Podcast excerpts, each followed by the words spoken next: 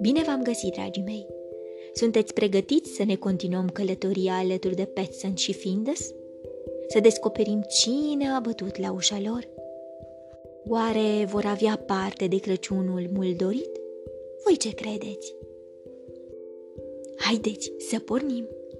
În clipa următoare, cineva bătu la ușă și Axel întredeschise ușa bucătăriei. Axel era băiatul vecinului Gustafson. Îl mai ajuta uneori pe Petson la datul zăpezii și la căratul lucrurilor grele. Crăciun fericit la toată lumea, spuse el. Voiam să te ajut să dai zăpada, dar văd că mi-ai luat-o înainte. Apoi zări piciorul înfofolit al lui Petson. Ai primit deja un pachet? Da, da. Aici împărțim pachetele din timp, zise Petson și povesti ce s-a întâmplat. Poate o să stai așa tot Crăciunul, spuse Axel. Măcar ai tot ce-ți trebuie? Mâncare, lemne de foc? Mm, da, ne descurcăm, mormăi Petson. Dar Findus nu se mai putea abține. Începu să sară ca un capac de pe un ceainic pus pe foc și șuieră. Ba nu ne descurcăm deloc. N-avem nimic de mâncare în casă, în afară de morcovi. Nici turtă dulce, nici batou uscat, nici brad și lemnele sunt peterminate. Și parcă văd că nici cadou de Crăciun nu o să mai primesc. Hai, liniștește-te, îi spuse Petson și făcu semn să tacă. Ne descurcăm noi cumva, dar niște lapte pentru orez n-ar strica și niște lemne, dacă ești tu drăguț. Axel umplu șopronul până la refuz, apoi plecă și le promise că se întoarce cu o sticlă de lapte. Dar lui Findus nu-i trecuse supărarea.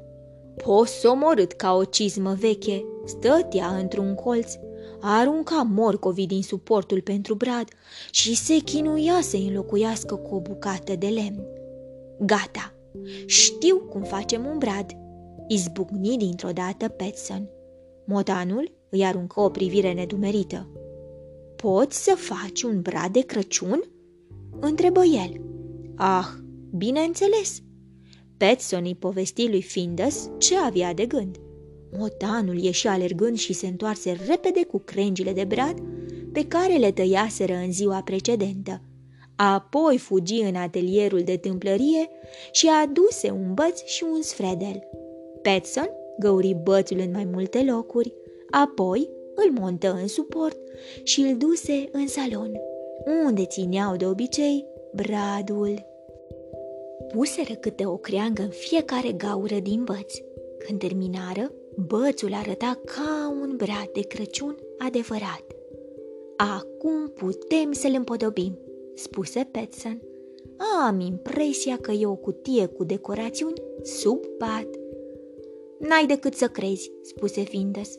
Află că decorațiunile sunt într-o cutie în pod. În pod? Dar n-am cum să urc în pod cu piciorul ăsta, protestă Petson. Și tu nu știi să deschizi ușa. În orice caz, cutiei nu-i pasă că tu nu poți să urci. Ea tot acolo rămâne, spuse Findus. Bine, atunci trebuie să inventăm altceva, căzu pe gânduri Petson. Du-te în atelier și vezi dacă găsești ceva frumos. Ceva cu sclipici sau ceva cu roșu. Eu o să caut pe aici. S-a făcut, bătrâne, spuse motanul și fugi afară. Între timp, Petson și-o întocăi prin casă și cotrobăi prin sertare și dulapuri. Găsi câteva linguri și teluri, un termometru, un papuc de porțelan, o maimuțică din tablă și alte mărunțișuri. Findus se întoarse cu niște talași, un far de bicicletă, o pensulă cu niște vopsea roșie uscată, un arc și câteva fleacuri care i s-au părut potrivite pentru decorarea unui brad. Apoi Petson a meșterit vreo două ore în bucătărie, legănând fiecare podoabă cu o bucată de ață roșie. a decupat decorațiuni din reviste colorate și a înfășurat cu sârmă lumânările din casă.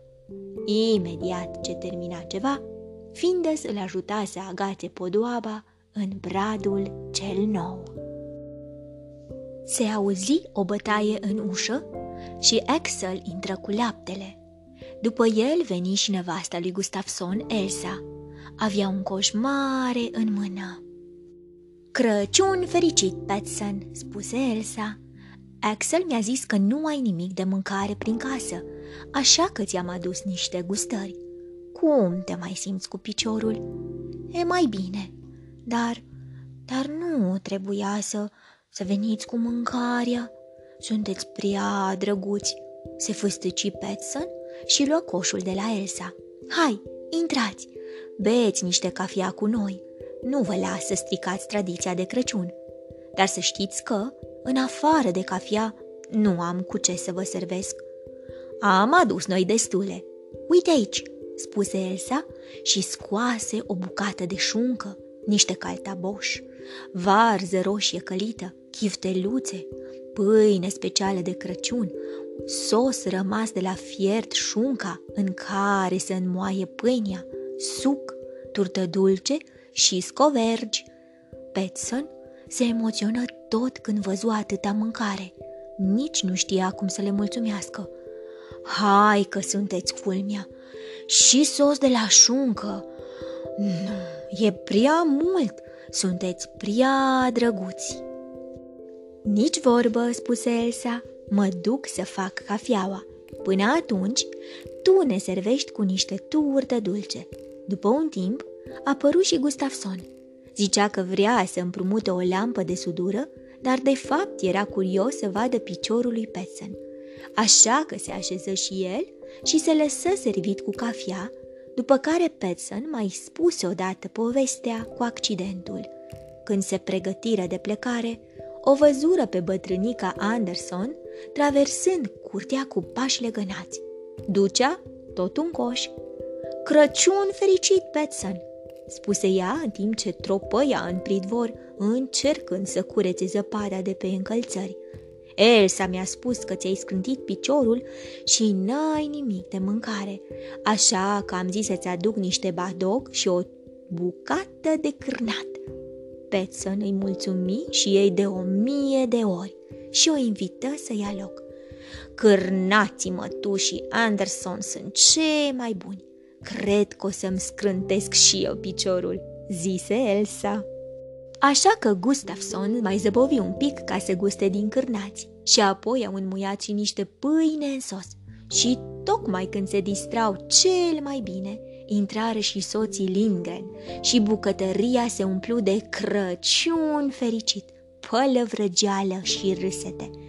Toți voiau să vadă cum se mai simte Petson cu piciorul și veniseră cu mâncare pentru că auziseră ce se întâmplase de la mătușa Anderson. Și Petson continuă să se fâstăcească, să le mulțumească și să facă plecăciuni, după care invită pe toți din nou la cafea și turtă dulce făcută de Ana. În curând apărură și soții Johnson, ceilalți vecini și copiii lui Nilsson și toți aduceau câte un coș pentru că auziseră că Petson își scrântise piciorul și tremura de frig și muria de foame în căsuța lui. Atâta lume și gălăgie nu mai văzuse bucătăria moșului de când acesta împlinise 60 de ani și trecuse ceva vreme de atunci. Findas era de părere că majoritatea bătrânilor vorbeau prea mult și se jucau prea puțin. Se străduia să le prezinte cele mai spectaculoase trucuri pe care le știa, doar, doar sor uita din când în când la el. Așa că atunci când au venit copiii, s-a dus imediat la ei și le-a arătat bradul de Crăciun. Findas atârnase majoritatea decorațiunilor pe crengile de jos pentru că nu ajungea mai sus și copiii le-au ajutat să le mute. Haideți să vedeți bradul!" strigară ei. E făcut de Petson și Findas. și musafirii se înghesuiră în salon și spuseră Oh, ce frumos! Nu știam că poți să faci un brad, Findos! Ce motan priceput! Iar Petson și Findes îi aprobară fericiți. Apoi Gustafson a spus că se duce acasă și ceilalți i-au urmat exemplul. Petson s-a uitat după ei pe geam și a tras cu urechea la sporăvăiala vesele ce dispărea încet printre fulgi. După ce toți plecară, se lăsă o liniște adâncă. Trecu ceva timp până când totul li se păru din nou la fel. Sau, de fapt, mai bine. Când afară se noptă, aprinseră lumânările făcute de copii și așternură masa de Crăciun cu toate bunătățile primite. De obicei, nici n-aveau ei parte de o masă atât de îmbelșugată. După cină, se duseră în salon și aprinseră lumânările din brad și își înmânară cadourile de Crăciun. Findus primi un ioio, iar Petson curățătorul de cartofi înfășurat în prosopul de bucătărie. Au ascultat colin de la radio și au privit focul din sobă, în timp ce lumânările s-au stins. Petson era foarte fericit. Ce ajun de Crăciun am avut, măi, Findus! Mai întâi am făcut un brad și l-am decorat cu lingurițe. Și apoi am primit o grămadă de musafiri, cu o grămadă de bunătăți. Îți dai seama ce vecini cum se cade avem? Însă Findus nu-i răspunse. Deja dormea dus, dar sigur era fericit. Zâmbea în somn. Dragii mei, ce bine e să ai prieteni! Prietenul la nevoie se cunoaște. Vă urez somn ușor, vise plăcute, îngerii să vă sărute. Pe curând!